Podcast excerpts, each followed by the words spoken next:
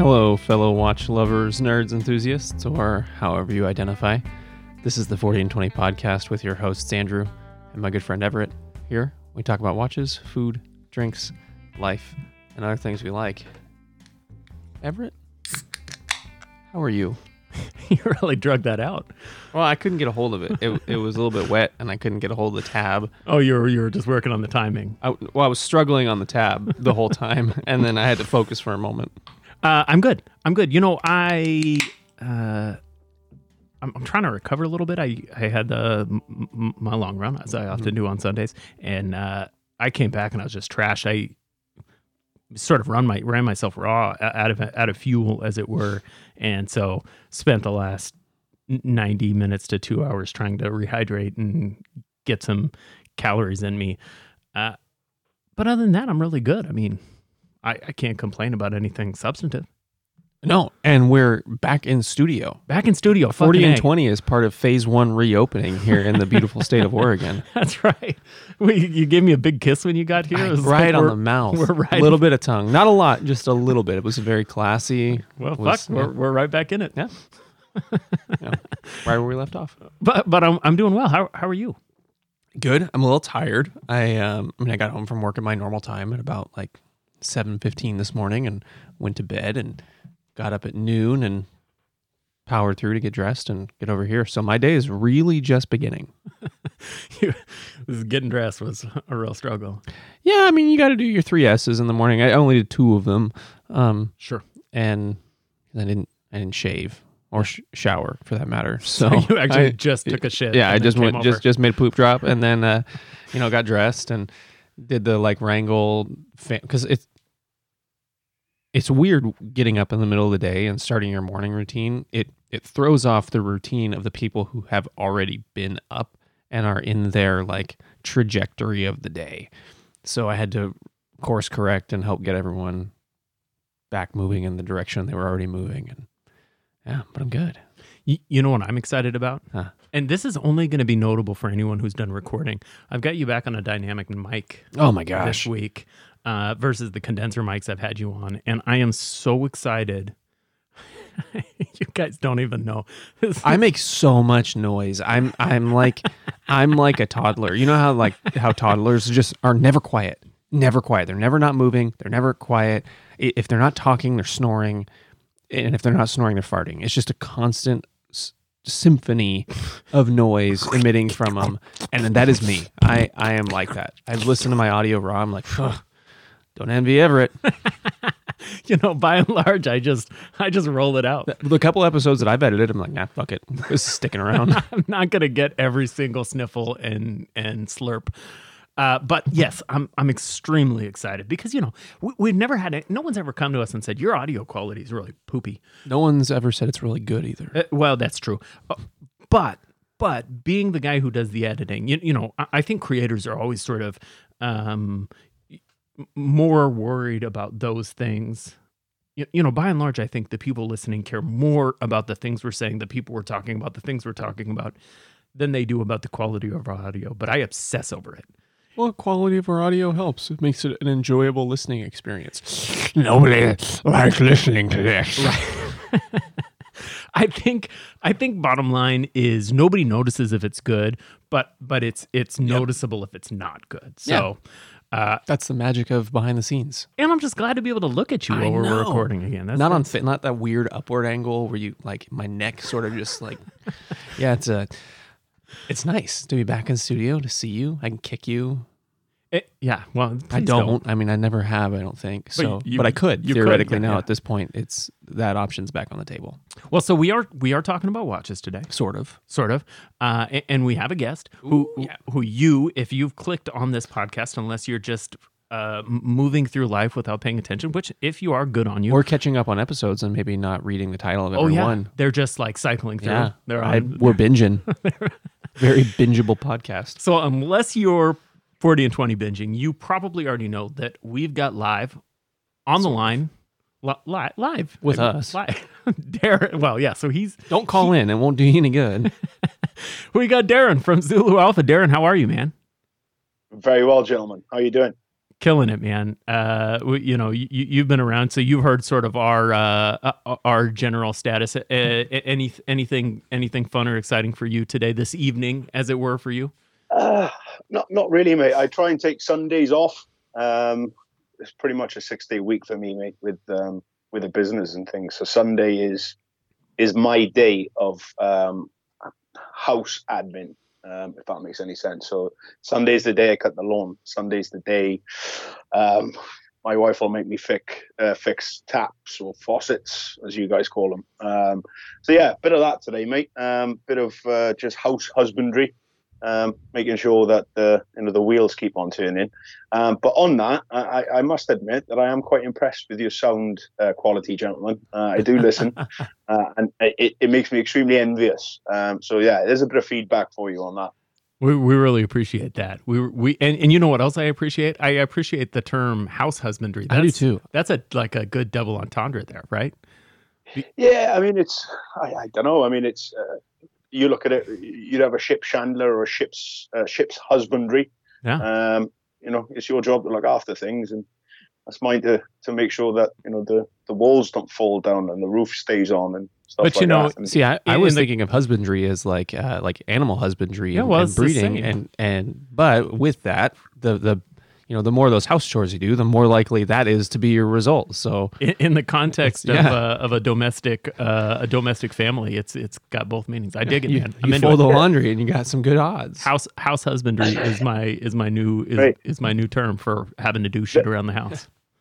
Them odds are gone for me, lads. I've been married for a number of years now, and yeah, that's firmly out the window. Folding laundry is not sufficient anymore. Mate, I'd have to create a lamp and deliver 3 wishes. I think, mate. Tell you what, it's gonna happen. You know, I found as long as I keep the dishes in control, I never have to touch the laundry. We can move on. This is going to be a slippery slope. This is dangerous. I don't think Kim or Sam listens anymore. But no, it's like a deal. Kim and I, Kim definitely doesn't listen anymore. Like I've had enough. I listen to your ass all day. I cannot do it while I'm alone. No, that's better for me too, though. It's nice to know that she. This is a safer space now. That's right. Have your freedom. So, Darren, you are the owner, the founder, the brain, and the muscle behind a brand, Zulu Alpha, ZA, as you would call it, I think, watch straps. Tell us about Zulu Alpha, what you do now, and then later, I'd like to move back into the history of ZA, as it were. And move in, but generally speaking, you guys make straps, right? Yeah, we make watch straps of the NATO / Zulu variety. Sure. It's neither one nor the other. In short, we make watch straps that are predominantly designed to be out on the field. By that, I mean on the wrists of frontline operators globally, law enforcement guys, people in more challenging, enduring environments. We're not making fashion straps, although I try and make them as visually appealing as I can. They're tool straps, mill straps. They're, you know, it's function. That's the design behind them. That's what we do. As it stands, we supply customers across the globe. We also supply bespoke straps to military and law enforcement units across the globe. That's basically it. Zulu Alpha straps in a nutshell. It's a bit of an elevator pitch. But yeah, if I had 10 seconds to tell you what I did, that would probably be how I would word it. And so we're both wearing Zulu Alpha straps today. We are. I've got mine on the military green, or I can't remember the term that you use for this, but it's green. In any event, olive drab is what I would call this. Andrew's got a bond. I do. A bond strap on his SSB. And I'll tell you, the strap is like nothing else I own. It was a little bit of a, like, when I got mine, I held it in my hand. and I held a watch face in my other hand. So what am I going to do? I was like, okay. And I put it on one way. I was like, that's not right. Put it on the other way. I'm like, that's kind of right, but it's not right. And I fucked with it for, I don't know, probably 10 minutes of just sitting at the table. And my wife's like, what, are you stupid? What's happening over there? I'm like, no, just quiet you. and I finally get it right and on. And I was taken aback because I was like, it was the most, I felt really dumb for how complicated it was to figure out. And I think it's just me. But once I got it on, I was like, dude, this is, why don't all straps feel this way? This is the best fitting nylon strap I've ever put on. I appreciate that. Yeah. I appreciate that. But believe me, you're not the only one to try and figure out how to put it on. It's that different and that radical. It goes against everything that you know about an 8 or a Zulu strap, how it should wear, where you would put the head of the watch. It's just everything's inverted. Well, let's talk about that. Let's do it. Yeah. Let's talk about that a little because it is different, right? So you said inverted, which I think is right. I think the first thing I had to learn was that you're not going to put it in top down like you would put in a NATO strap. You're going to put it in bottom up. And maybe you could do this both ways, but I found bottom up is the way. So there's some functional differences. You said it's not really a Zulu strap. It's not really a NATO strap. It's something different. So let's talk about the functional differences, how you came to that. Okay, so a NATO strap typically is two pieces. You've got your top piece, which is a long piece. On the underside of that, you've got your tail, which you tuck back into itself. A Zulu strap is a one-piece strap. Just like a NATO strap, but without the flappy piece. The neutered. Exactly. If you're looking at a strap right now as you're listening to this, one of the easiest tells or giveaways, aside from that tail underneath, Zulu straps tend to have like circular buckles rather than squared off. That's what you'd have in an 8.0 typically. So in a nutshell, what we've done is basically made a Zulu strap, but the differentiator between it is the majority of Zulu or NATO straps will have a tang and a buckle. Now, that's fine. Completely works. However, there are some issues with that if you're working or operating in changing environments. For example, you're a pilot and you're flying in the morning, just bare-wristed. You start doing night flying the same day. You need to put a flight suit on. You may not have enough give in that strap, or it may be difficult to take that strap off while gloved to adjust it. So what we use is something called a tri-glide and a D-ring. Not too dissimilar to what you'd see in motorcycle helmets of the 80s, where you had that sort of double D-ring type thing. Mm-hmm. The pennies drop. Yeah. And it's don't know what that means, but I from context, I think I get it. Andrew's panties did just drop just now. I thought you said pennies drop. That's it. Yeah, perhaps that's a British saying. The penny has dropped when someone reaches their understanding on something. The penny dropped. I was thinking panties dropped. Like no, not panties. Not panties. Yeah, there's a dent in the floor though.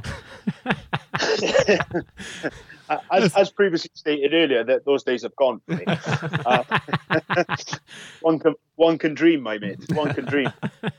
But yeah, so we approached it in a different way, and looking at the design functionality, I look back, mate, at what I did when I was in the military. I looked at what my hobbies are. I dive. I'm a diver, and in Britain, the waters are far colder than you would have in a lot of the places, or throughout the rest of Europe. We have the Irish Sea, the North Sea, and the English Channel, and it gets cold. So when you dive, you have to dive with a dry suit. You guys are like, what, 50th parallel, basically, where you're at, roughly? Pretty much, yeah. It's not, I mean, I'm used to it. It's just the world we live in, for us. but it's certainly not in the tropics. It's certainly not even near the tropics. So if we do dive, if we are diving, 90% of the time we're in a dry bag. Now that becomes a little bit more difficult to start tinkering with a watch if you've got a tang and a buckle. So a cinch strap is a far better option. If you look at most diving equipment, you've got cinch straps in use across a plethora of ranges. It could be for a diving knife. It'll keep your oxygen on your back in the same way. So I looked at that.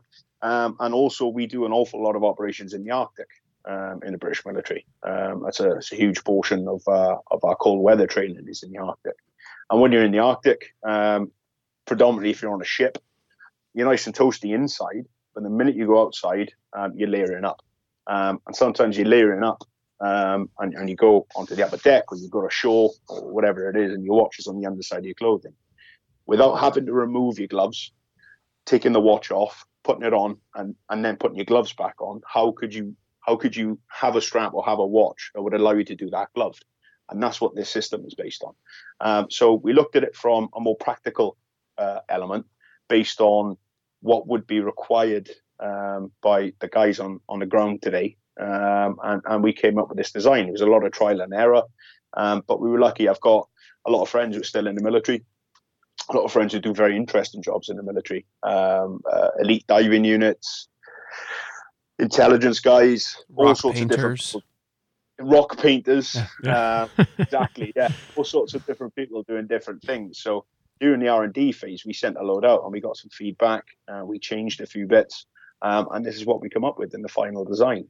It's completely different from everything that's out there. It's a registered design to us. And we've been making waves with it ever since. Wait, so you said it's a registered design to you. So this is so revolutionary that you own the design. Wow. Yeah. Well, yeah, it's registered. And you know, it's interesting. I hear you talk about R&D, and obviously you've R&D'd this a lot, all over the world, in all sorts of different environments. But the evolution of this is not, or perhaps was not, intended to be something for anybody besides you and a Breitling, right? That's very true. So let's talk about that. So you had a Breitling, and what was the watch again? I can't remember. So I had a Breitling Super Ocean Heritage, 46 mil. Fantastic. Glorious watch. It's a big watch. That's a big fucking watch. It's like a clock on a belt. That's the only way you can describe it. Right. The thing's huge. And that thing comes on a bracelet and or rubber, right? Yeah, I had it on the rubber. Okay. And for me at that time, that was my first big boy watch. I was really excited. It cost me a fucking fortune to get that watch in. And I didn't want to lose it. And that's basically what it came down to. So the rubber strap was great. Don't get me wrong. You're buying a Breitling, you're going to get quality, regardless of whether you like the brand or not. They're at that level. You know you're buying something from them. It's going to be superb in quality. But during my time in the military, or looking back at my time in the military, I knew the security that came from a NATO reserve strap. So I started looking at the market. Ordered a few pieces in. I wasn't about to spend £300 on a NATO strap from Breitling. It just seemed excessive. So I tried a few different ideas. I tried a few different options that I could find online, and nothing really made me feel comfortable, or nothing really cut the mustard for the watch. When was this, Darren? Just in terms of the NATO, you know, because the NATO strap has been on a roller coaster for the last, I don't know, 4 years, maybe 3 years. Yeah, so this must have been 2016, 2017, thereabouts. Right before Toxic and Phenomenato, or maybe right at the same time that those companies were coming out. I would imagine so, yeah. I mean, having served in the British military, the NATO strap was designed for the British military. So it's something that we use. It's prominent, you know, on operations or when you use a watch in the wars this year. So I was very aware of it. To me, it wasn't. I wasn't as deep in the watch world as I am now. I didn't know there are other brands that are making different things. So I went the usual route: Amazon, eBay, Google, and I found just a couple of suppliers that could sell me a NATO strap just to see what they came in at. They arrived, don't get me wrong, great straps, perfectly functional, but they just didn't feel right for the Breitling. Yeah. Breitling was it's almost a statement watch, and you want something with substance, to hold it. So anyway, I wasn't happy. A few months passed by. I was wearing it on the rubber, and I started clearing out the garage, which is the room I'm in at the minute. I'll get onto that a little bit later. But within the garage was a whole kit bag of mine, just stuff I had surplus from the military. We've both got those. I've got four tack boxes and a couple double bags. Yeah. There you go. It looks like a NATO storeroom when you leave. The amount of stuff you get issued in your time, and they only ever ask for a respirator back. Yeah. It's weird. Or they ask for the pair of your left glove. Right. You're like, what the fuck? I don't have that thing. Yeah. We just need the spare lenses back. What? Well, you need those spare lenses for, assholes. Okay, yeah, carry on, Darren. It's bizarre, but no, I agree with you. It is bizarre. I opened this bag up full of nostalgia and excitement that I've uncovered it after years and years of being here. And within that was a rifle sling for the SA-80, which is the General Service assault rifle. That's your M4 in the British military. Yeah. Those are cool shit, too. Yeah, they're shit though. I believe it. They're trash. So is the M4, but the lowest bidder, right? I mean, fair one. But yeah, this rifle sling was there. I picked it up. It just so happened to be 24 mil across. The lugs on the Breitling were 24 mil, and I got to work. You know what I mean? It just like sewing machine or yeah, okay, yeah. I think this is the right button for that. Nope. All right. Well, never mind. We'll move on. I'm so intrigued as to what that button was going to be now. Well, just work them all. There's only 8. Yeah, look. Oh, that's the one. No, that's really not the one. Maybe it's this one. There it is. Oh, that is the one I was looking for. There we go. Okay, so we're just going to need you to start the whole story over again. That's fine. I'll cut it off. So, yeah, sewing machine. Growing up, my father was at sea. He was at sea for 24 years. Or like that was his career, was in the Navy? That was his career. 24, okay. So he 24 years. His career. It's 24 years. Was he a pirate? I don't know. He got a terrible case of scurvy. Bow-legged and everything. So that was his job. And the old lady, basically, she was a seamstress. So I'd sort of grown up around sewing machines, and I probably had more exposure to them than most. There happened to be one in the house that was my wife's, so I pulled it out, dusted it off, and proceeded to absolutely destroy that rifle sling, and probably about 50, 20 more after it. So I've heard you talk about this before. What were you doing to these rifles? I mean, where was the errors coming? The errors were coming from a number of places. Number one is getting that fold right, so it doesn't irritate the skin when you sew it. Uh-huh. Major issue. When I first started, I was going probably down a Panerai-esque NATO strap route with a big chunky hardware with a tang and a buckle. It just didn't work. It didn't look or feel right. I didn't get what I wanted out of the strap from it. Not only that, I hadn't touched a sewing machine in probably 10 years. Right. Surprised I kept my fingers, to be honest with you. And were you using an industrial sewing machine, or is this a home job? This is the type of thing my grandmother would make curtains with. Yeah. Okay. Nothing extravagant, nothing fancy. I think it was from the 60s. And it was old as shit, covered in dust, but it was a sewing machine. Yeah.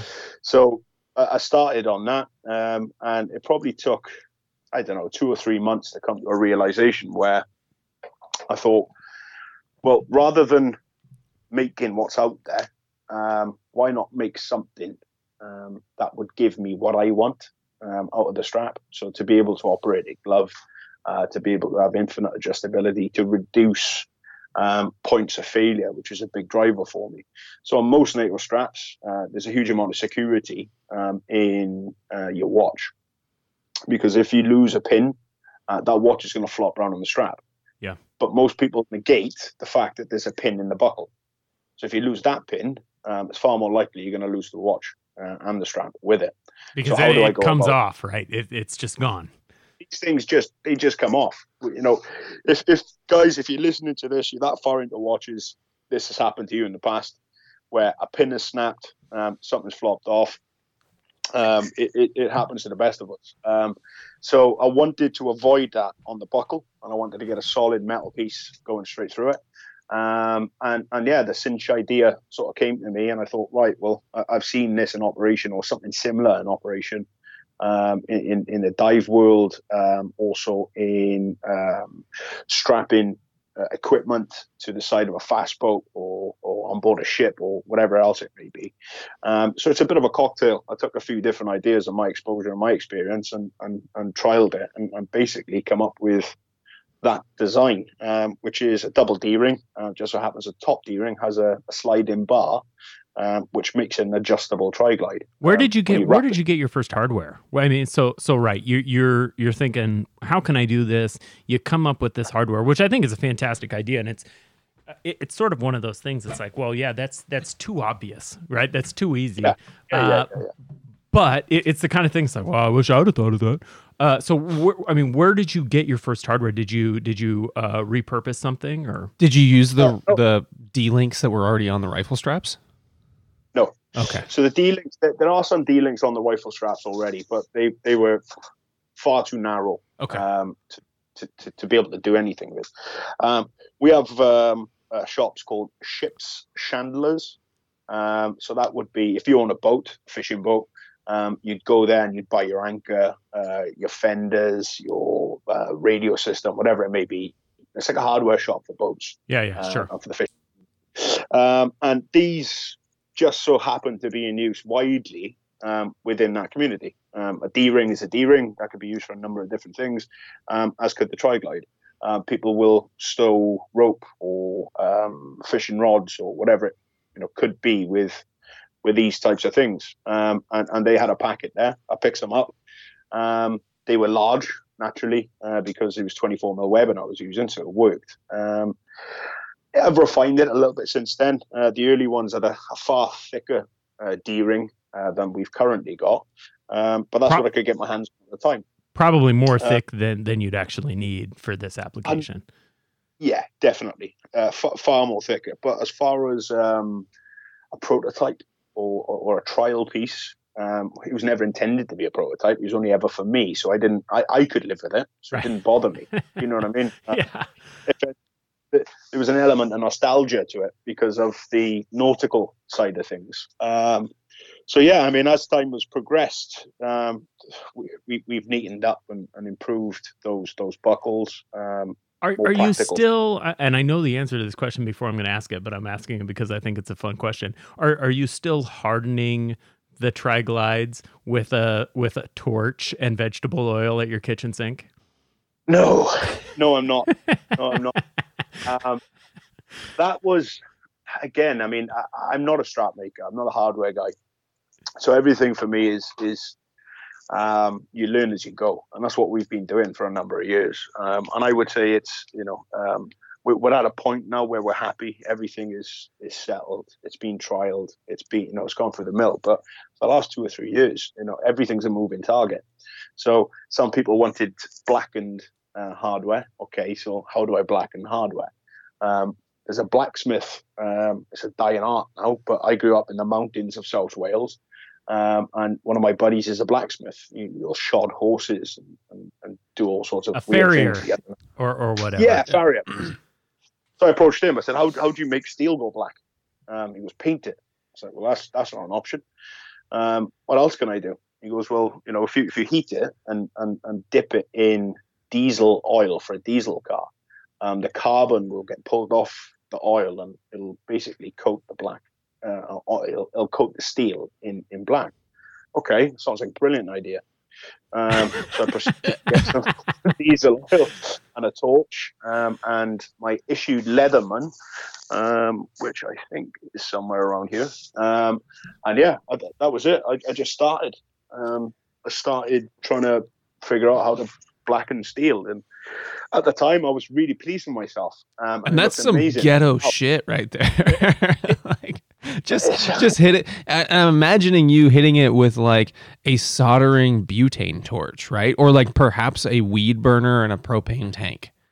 It was a butane. It was like a plumber's butane torch, basically. And this is on your Instagram, right? I mean, today you can go and find this video. And a can of diesel. Like this, nothing says I'd like to burn down my house like setting fire to diesel fuel. I have a very tolerant wife. But, you know, it's something, there's something to be said for getting into a project because you want a product. This is the kind of shit that we do. Like this is like I'll figure this out.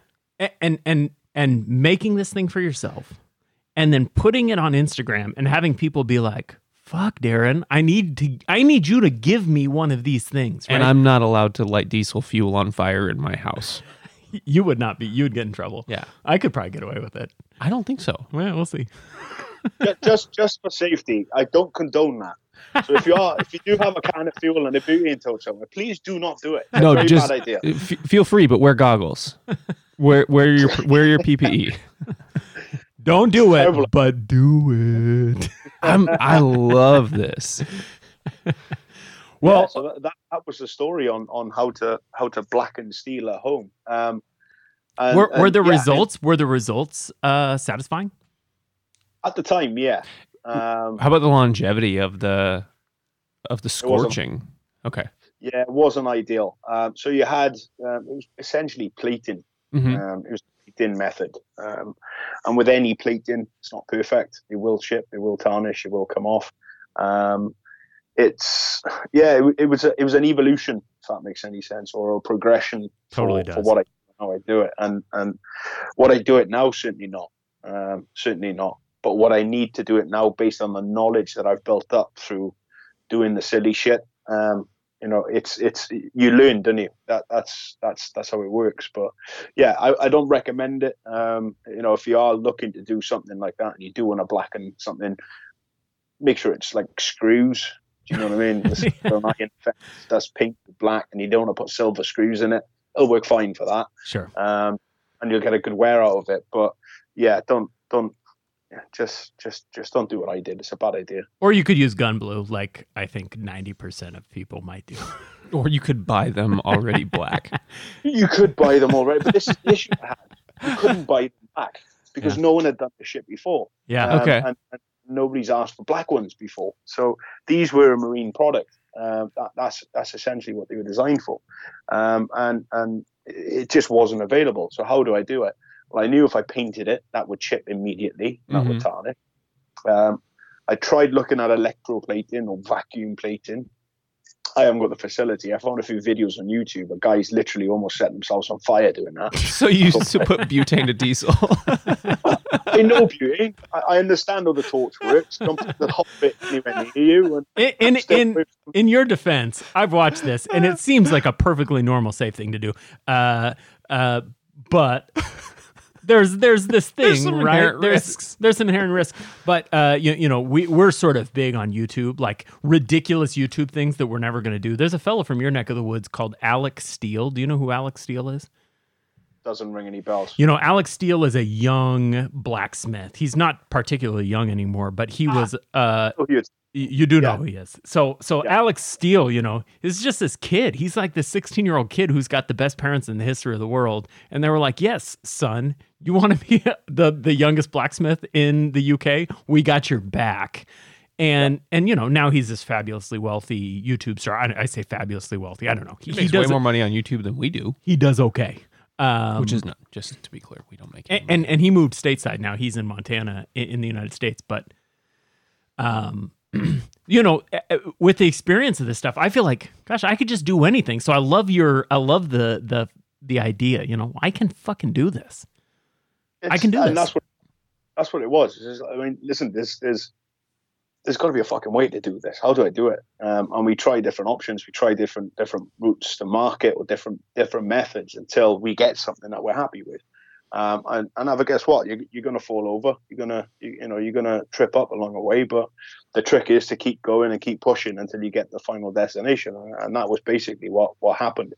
So it's a weird one though, because I look back at that myself and I'm like, fuck, that was a terrible idea. But it's not. It's such a good idea. That's the process though. Essential. To get to a refined process, you got to do the silly shit on the way. When you're inventing the wheel, you got to go through some bad iterations. The other side, when I was dipping these buckles, on that video you'll see basically it's a 30 mil shell casing that's been cut down. I was doing it in basically some fucking shell casings again, which is probably a terrible idea because.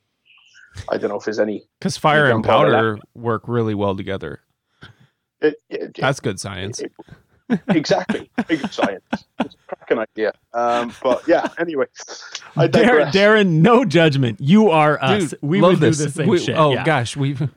No judgment at all. And you've done it in a way that has actually created something that people want, which is something neither one of us has ever done. No, we just do the silly shit. So good on you. And you've got all your fingers, right? Like all 10? Yeah. They're all still there. Just about.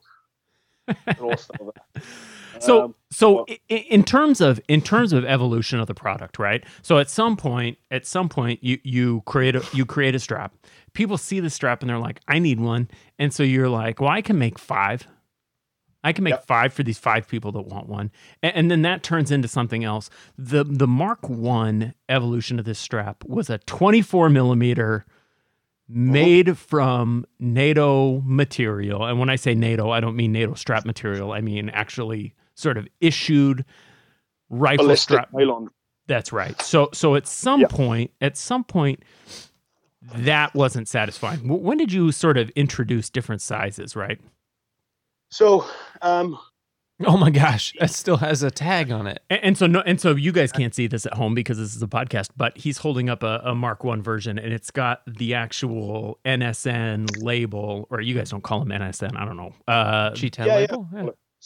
Yeah. It's an NSN label. Oh. So it's got the stock number on it. The year it was issued, the contract number, which relates to the factory that made it, and it also says Sling Small Arms SA-80, and that is basically the Mark I of the Mark I, right in front of me there. That is it. That's it, huh? That's the baby. That's it. That is the baby. That is here in all their glory. Now, I've always been into watches. They're so slim. Yeah, they're not very intrusive ours, no. And they're extremely supple and soft. I really like the material too. It's sort of a pebble material. The nylon's a different texture. Yeah, the nylon's it's a lot softer than you'd anticipate it to be for a rifle slate. This batch was predominantly made for Afghan and Iraq. Or those sort of deployments, given the color of it. We do have another rifle sling that we get issued over here, and that's more OD green, not too dissimilar, in fact, to what you've got in your room. Sure. There. This was 24 mil, so it made it really difficult for me to wear it on any other watch, frankly. And when I started, that's basically what it was. I made it for myself. A few guys saw it. They were like, mate, that's brilliant. I love it. I want one. I made it for them. And there are a number of photos, if you go through my tag stuff, of guys, squeezing 20 mil lug watches on these or 22s. It looked awful. But it because of what it is, it brought a nostalgia value to it, if that makes any sense. So it looks cool, right? You squeeze that thing and they curve out. You're right. It doesn't look like the way we expect it to look, but there's something about that aesthetic that is like, well, this is why it's this way, and I can understand, and now it's cool. Yeah, exactly. So it brought its own flavor. It really did bring its own flavor, and that was it. I mean, my obsession with watches continued, and I started to get into more and more different styles and types of watches. So naturally, I had the desire to make something else, but of a size that would fit in, would look correct aesthetically. So we sort of went down that route, and we looked at 20s and 22s. And that's predominantly what we make and do now is 20s and 22s. But yeah, it was through me seeing other people with smaller lug watches trying to use these, and also my desire of having this on something else other than the 24 mil Breitling or 24 mil lug Breitling, that sort of pushed us in the direction of saying, right, okay, perhaps I need to explore this, because the design in its own right brought its own merits. It wasn't just a nostalgia aspect of having a rifle sling strap. That's a huge thing. I mean, don't get me wrong, it's superb. Particularly if you've been in the military and you remember getting issued one of these things. Right. Especially keeping that tag on there. That's such a cool. Yeah, that's so cool. Exactly. So, I mean, yeah, I mean, it just progressed. It was organic, it was natural, and it just sort of flowed and things went on. And yeah, I mean, I started exploring options for 20s and 22s, and that brought its own plethora of problems in finding webbing that I was happy with. But then I thought, well, I'm on this journey. If I'm going to make a watch strap, I'll make the very best watch strap I can. So we sort of went down a route whereby we get our own stuff made now. We don't use any recycled materials like we started with. Everything is made for us specifically in Manchester, England. So we've got a mill there, and we basically say, right, we want this particular weave pattern. So the straps you've got there, and the majority of our range is a tubular weave. I'll bore you to death with the intricacies of it now, but that's a bonded tubular weave, and it's polyester, not nylon. Right. And so I understand that was a thoughtful decision. You know, I think some people probably look at the term polyester with disdain, but the qualities of polyester for this application present some interesting attributes. Yes, and the qualities of polyester in general, in different types of polyester or different qualities of polyester of vast ranging. Now, you do have polyester on your IKEA bags. So if you go to IKEA and you pick up some stuff there, you've got that horrible, nasty blue shit. That would probably skin you if you put it anywhere near you. And then you've got the lad within polyester. And yeah, you start looking at far more premium style products. But as this progressed and as it developed, I became very popular. The strap became very popular within the military community and within law enforcement community. And that was predominantly and still is predominantly our customer base and who we do business with.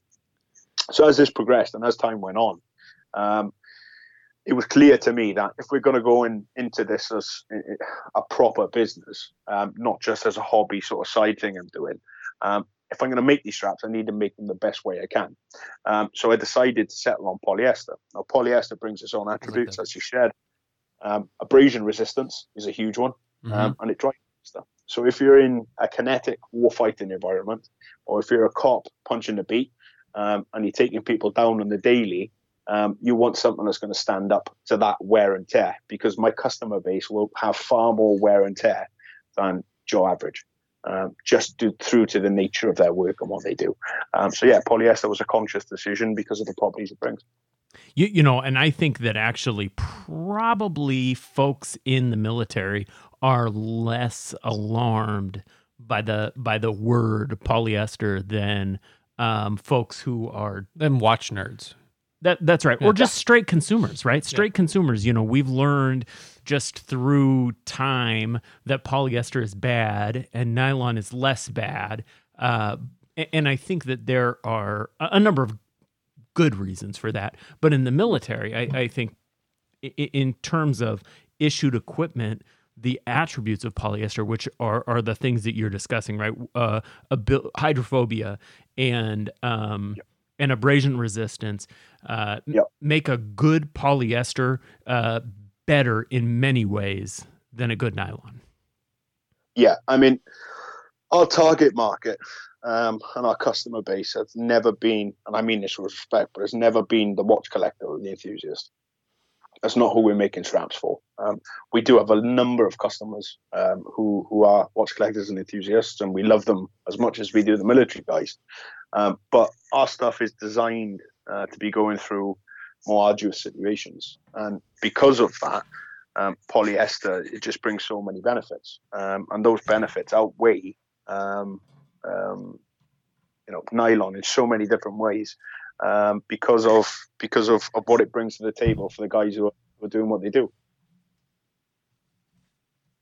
Love it. Absolutely love it.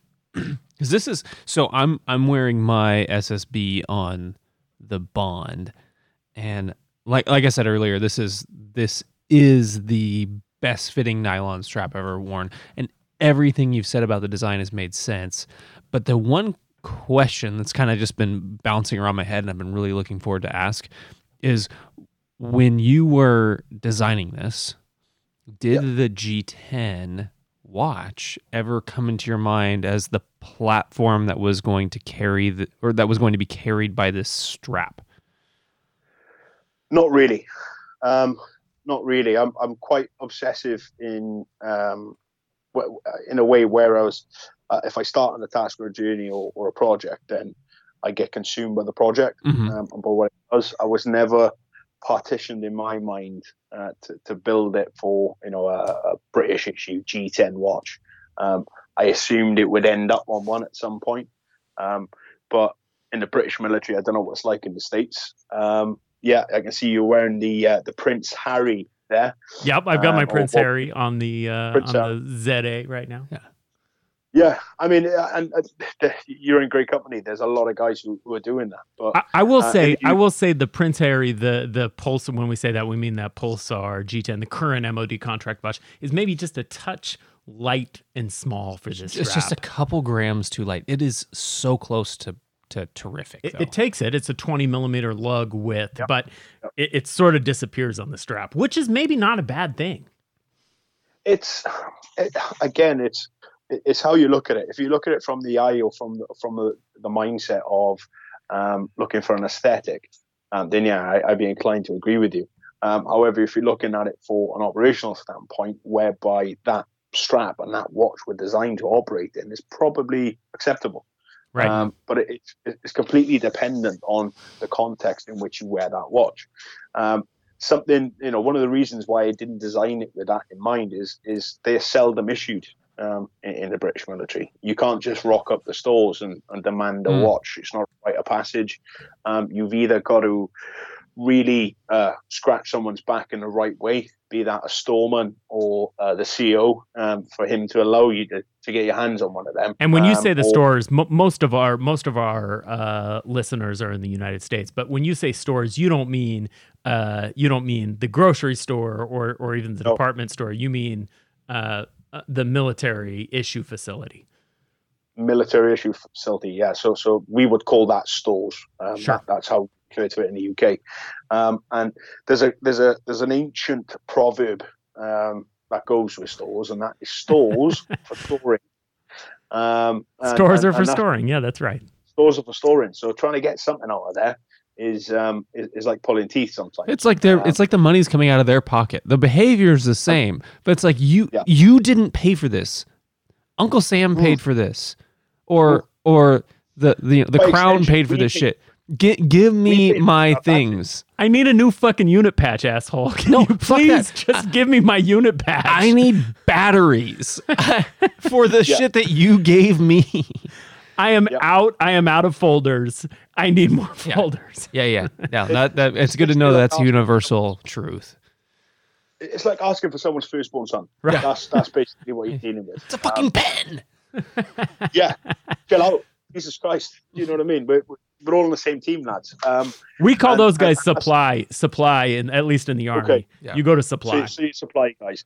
You rock up the stores and you try and get a watch out, unless you particularly need it or specifically need it for your job or your role, i.e., your aircrew, you're a diver, whatever it may be. The odds of you actually getting that watch is difficult. Interesting. So you've got one. I've got one. I've got a perception, and this may be not true, but I've got a perception that, generally speaking, British or even European military forces are more inclined to wear nice watches than folks in the United States military. So we've spent a lot of time in the U.S. military, and we've seen a lot of Joes and a lot of officers. I have maybe on one or two occasions total seen somebody wearing a watch that I didn't think was a turd. And when I say a turd, I'm going to include Garmins and Suuntos in there, which are not turds, but they're G-Shocks. They're very specific. Yeah, G-Shocks too, but generally not thoughtful horology, but more practical, task-based watches. But I get this feeling that the European military has a much bigger horology presence in it, and maybe not British military, but the European military. Do you would you agree, disagree with that, or agree? Or no, I'd agree with that, and I think that is down to, in the good old days, guys were getting issued in Europe Rolexes, Tudors, watches of this caliber, Omegas. That was just part and parcel of what happened. I've never heard of that last brand you said, Darren. What'd you say? Omega. I know that. Yeah. Okay, that makes sense. Omega. Oh yeah, I've heard of that. They make watches out of aluminum. Good work. Wow, nice work. Look at you. I don't think they do. No, they certainly don't. God, wouldn't that be funny? Omega. But fair enough. Yeah, there's a history in that. So, you join your unit, or you join your ship, or you get, or you complete your training in your given profession. There's always a romantic, nostalgic stories of the past that you hear during your time. Oh well, if this was the '60s, we'd all have Rolexes on our wrist. Sure. I think that sort of sparks interest in people who are not that interested, because everyone knows Rolexes. Yeah. And it's a rabbit hole. You fall down it. There's another side of it whereby, digital watches, they all have their place, and they do prove to be very popular with the militaries. But on a tactical element, it's very difficult sometimes, because the minute you press that button, you have that Batman illumination that shoots up into the sky, and it sort of gives your position away. And aside from that, it's always nice to have something that's ticking on your wrist in case you do have an electronic fault. So we got one more. I'm curious about your relationship with Christopher Ward. Okay. And that partnership, how that came to be, and let's just dive into it. Yeah, certainly. So. You can take a sip. You don't have to. Okay. Take a sip. Yeah. Take a sip. Get drunk and tell us the good stuff. Yeah. This is where it gets interesting. So I'm from Liverpool. I'm from South Wales. I live in Liverpool. About 2 miles away from me, Christopher Ward's mother lives. Oh, so you're a stepdad. Well, quite possible. I was in South Wales at the time. I mean, a little older than me, but anyway. Stranger things have happened at sea. In a nutshell, it's a brand that's fairly prevalent where I'm from because of his local connection. I was or had become fairly popular with the military guys, and watch forums and Instagram and everything else. And I was invited over to an event in Manchester, which is probably an hour away from me. Liverpool and Manchester are really close. And him and the two other guys, Mike and Pete, were there. They're the three founders or owners of Christopher Ward. And I went. It was basically they were introducing the new Trident range. That's what was going on there. And I took a strap with me. And at the end of the event, I collared the guys and said, "Listen, this is who I am. This is what I do. My credentials are basically on Instagram. I know you guys are on there. Check me out, but I'll leave you with a strap. Within the box with the strap is my phone number. If it's of any interest, let me know." And that's where we went. A nice soft sale. I like that. Yeah. It's as simple as that. I mean, these guys are busy, and they had a room full of customers, loyal customers who all wanted their time. I had about 20 seconds with them, so I needed to make those 20 seconds count. So it was just, lads, this is who I am. This is what I do. By the way, I happen to be living in the area where you grew up. That immediately got his attention. And I left it with him, and that was it. A few weeks went by, and I had a phone call, and it was, right, can you come down and see us? So, yeah, of course I can. Went down, sat down with Chris in a meeting. This was just before they launched their Her Majesty's Armed Forces range. So I got to see those watches about 12 weeks before general public did. And by then, they'd done their digging on me. They tried to kill the strap. Thankfully, they'd failed. And, yeah, they sort of brought me on to supply them with their military projects. So these guys will have bespoke dials or bespoke watches based on their standard or their core range. And let's say you're an F-18 pilot or whatever, and you want to have a watch with your insignia or your crest on the dial, you go to these guys, you commission a project, there'd be, I don't know, 40 guys who jump on with it, they'd make the watch and off it would come.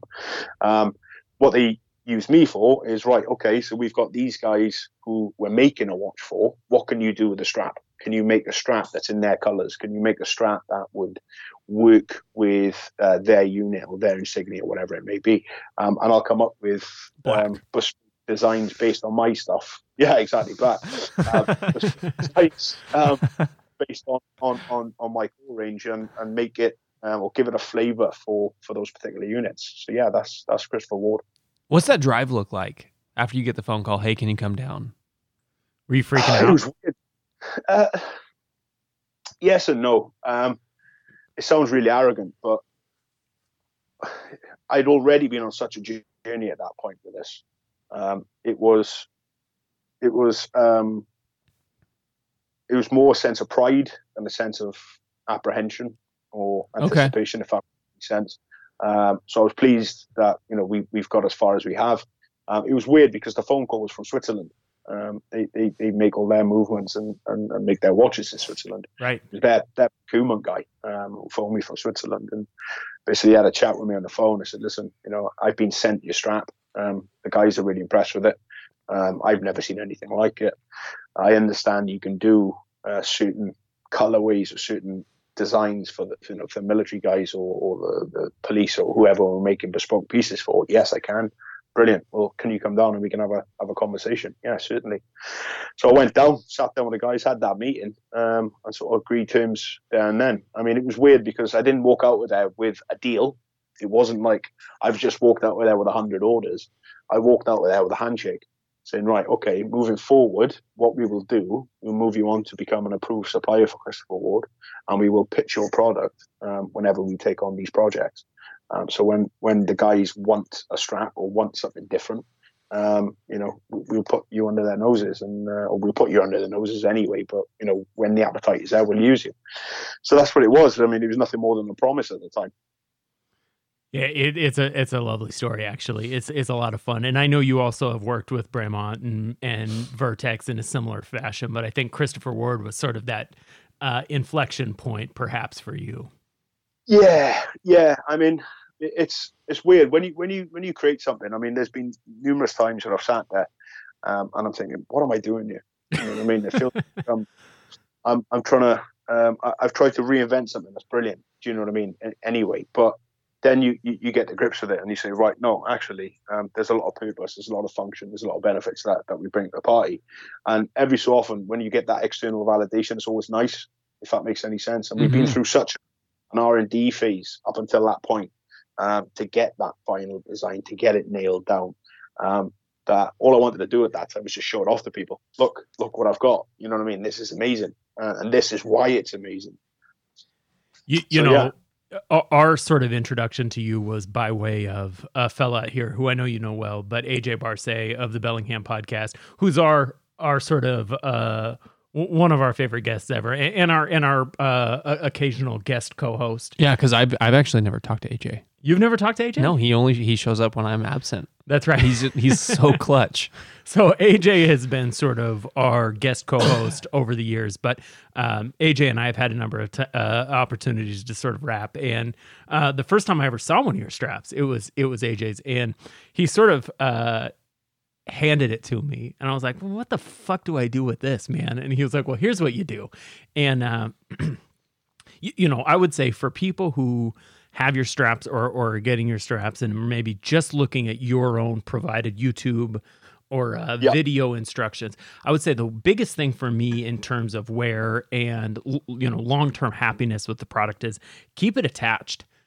Don't take it out of the D-rings. I think that for me made the world a difference. Your keeper is on the underside. Unlike with a NATO strap, the keeper goes under the watch. Or just the opposite, on top of the watch, which is on the other side of the buckle, right? So if you are taking it off, you're going to lose the keeper. But AJ says, don't try to put it on your wrist. Put it together, and then slide your wrist through. So I've been wearing this thing on a number of different watches. I've got it on my Pulsar right now, but I've worn it on that Swiss Army. I've got a 7750. SA-80 Swiss Army, which is one of my favorite watches, but it just works so well on that. But wearing it, whatever watch I'm wearing it on, as long as I don't fully unravel it, it's just the easiest thing to put on and off, because I slide my wrist in, I tighten it down, and I'm ready to go. But with that, it's been just a pleasure to wear. And any other sort of tips or tricks that you might give people, because I'll caveat that statement, right? That question. Yeah. It's not the same as any other strap you've ever worn. It's totally different. It's the difference between a bracelet and a NATO. And so, any other tips you'd give the folks? Yeah, I mean, personally, a lot of people do what you do, and they'll link it up and hook it up prior to putting it on. I never do that personally. I'll always put it on and buckle and fasten it up, and I'll put the watch face on my thigh and then cinch it down. So I've got that security. I'm not going to lose it. Something I do when I'm putting this on, I'll slide the XS through the keeper once. You've got yours on a Freedom Keeper. Yeah, I've got it on a Freedom Keeper. That's what I'm talking about. I'm wearing an American watch, so it sort of makes sense. And not only that, I'm like a car mechanic. You see a car mechanic, his car is always shit. Because he spends all his time working on everyone else's cars. That's basically what I do. So the straps I make for promo use on the website, I end up owning, I end up wearing. I needed a Freedom Keeper in the Coyote Tan because this is a fairly new color for us. It's only come in the last few weeks. And that's an American. That's an American color, Coyote Tan. We're all sorts of freedom here. Coyote. But yeah. So the trick for me, I mean, just to answer that is I'll feed it through the keeper once, then I'll slide the keeper back down to the buckles. Yes, sir. Same. And I'll fold it behind itself, and then pinch and pull the keeper back up, and that'll just slide it right in. You get that perfect snug fit every time, and it's just an easier way to stow your excess rather than trying to fold it back in on itself. You use the the ergonomics of the strap to do the work for you. Well, we'll have to sort of link to a video of that, because the visual on that is all of the money, right? But that is the right way. You stick it on, you put it through the keeper, you tighten it down, smooth the keeper up. Okay, well, that's great. We're unfortunately. I have one last question. God damn it, Andrew. I have one last question. It's important. Fuck. The logo on your hat. What is the logo on your hat? The entire time I've been looking at it, I'm like, that looks like a four-in-hand knot tie, but you cannot be wearing a hat with a tie on it. No. That's important. Go ahead and tell us about it. So there's a brand in the UK called Sin Eaters Guild, and it's more of a community than a brand. So what you've got there's a hanged man, like you would have on a tarot card, and this brand is synonymous or mainly sort of worn by military law enforcement. The guy who owns it, a guy called Gaz, really nice guy. He's an ex-army medic, but really in tune with the military community in the UK. It's his brand. So Sin Eaters Guild, you'll find them on Instagram. Tom Hardy wears the stuff. Within the UK, it's pretty well known, but it's a domestic company and a domestic brand, and that is their insignia, which is the hanged man that you would see on a tarot card. Basically a Sin Eater is their definition is someone who does who's not afraid to do the horrible shit to keep everyone else safe. There's less ego in it than that would portray in that statement. I haven't done that justice. But it's a community, and that community tends to be law enforcement, military guys. So if you haven't heard of them, check them out on Instagram, Sin Eaters Guild. They do a plethora of different apparel and clothing and stuff. Okay. Fantastic. I knew it could not just be a red tie on your hat, but that's what the way it looks from the camera angle that we've got. Yeah. Yeah. I mean, it's just an old tarot card. Yeah. Okay. That's basically it is. But yeah, it's one of those brands, unless you know, you don't know. But when you know, you instantly recognize someone with it. Like if I'm fairly confident if I got pulled over by the cops here, I would probably get away with a lesser fine because of that hat. A lesser fine or a warning? Probably a warning. Okay. Jeez Louise. We're talking to a cop here, so we won't ask him to go on record about what he'd do in that situation. This is the thing. Sin Eaters Guild, they engage with the communities in a big way, so they do a lot of thin line stuff. But again, I mean, listen, that's out there. It's probably not right or correct, but you know, the people who wear or know of this brand are all of the same mindset, like-minded individuals. So yeah, you'll find some common ground with the people. Okay, Darren. Alrighty. 30 seconds. Where do we find you? Where do we find you? How do we buy your straps, etc., etc.? 30 seconds. Go. Okay. So Zulu Alpha Straps at Zulu Alpha Straps on Instagram is the very best way to get hold of me, the very best way to find me. In our bio, you will see a link to our website, www.zulualphastraps.com.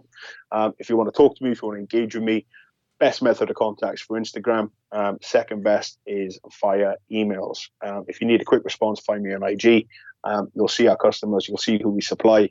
You'll see where these straps end up. And reach out, get in touch, and it'd be great to hear from you. And we'll post his phone number in the show notes too. If you want really immediate contact. Yeah. I'll give you my address. Yeah, perfect. No one. I live in Liverpool. It's an extremely rough area. No one's coming here. Other things, Andrew, go. So, I started a new show. Unbelievable, right? It's the Toys That Made Us. Oh yeah, it's so good. It's so good. So it's available on Netflix. It's a Netflix OG. Yeah. And it's part of their permanent catalog, right? Yeah, as far as I know. Yeah. Like I can't imagine this is going to go away. It's a Netflix series called The Toys That Made Us, and each episode they profile a either nostalgic or iconic toy that is almost universally relatable, and if it's not universally relatable, it plays a huge role in like a directional shift in toy usage. Each of these are sort of a toy zeitgeist. Yeah, there's a reason they're in them. So I just watched the Lego one, and that is absolutely, if you're going to only watch one, watch the Lego one. Lego. I haven't seen it. It is fascinating to see the birth, growth, and struggles of Lego. Because when you think of Lego, you think of probably one of the most successful toy brands in history. Ubiquitous. They have come to the verge of bankruptcy about 5 times in the last decade. But they've been able to pull it out, whether it be by proper leadership or just the right partnership. It was an absolutely fascinating episode. I did not realize how many times in even my lifetime we've come, like how close we've come to losing Lego, which would be a tragedy. Yeah. My kid plays with Legos that I had when I was a kid. Right. Yeah. Right. That's the thing about Legos is so we've talked about Legos. You and I have talked about Lego. Lego. I'm sorry. Hey, Rick and Ricky. I'm sorry. It's Lego. I fucked up. Don't roast us. Don't care. Yeah, whatever. You do you. But we've talked about Lego a number of times. It's such a fascinating, transcendent. It's just and their quality control and their choice of materials, you know, they have perfected this totally stupid, simple thing, which they didn't really invent. They didn't really invent it. That's fine. But no. They perfected this thing. They've taken this thing to such a weird, insane level, you know, where each of these things can withstand, all connect. Like, they all 30,000. They call it within the system. And I'm air quoting. It's their system. I've had Oreos that had two inverted cookies. The logos were on the inside with the cream. I've never had a faulty Lego. Never once have I had a faulty Lego. Have you? Can you think once of a faulty Lego? No, I've never seen one. That you didn't make faulty. No, I've fucked up some Legos in my life. I've never seen a faulty Lego. I've had faulty Oreos. Yeah. And I you know, think those things are both as ubiquitous. Oreos QC is it's lacking. It's on the bus. I had a double stuffed in a regular container. I've had regulars in double stuffed containers. It's a fucking nightmare. You know, Oreo QC, together, that's Nabesco. Something we really need to spend some more time. Yeah. So anyway, check out that show on Netflix.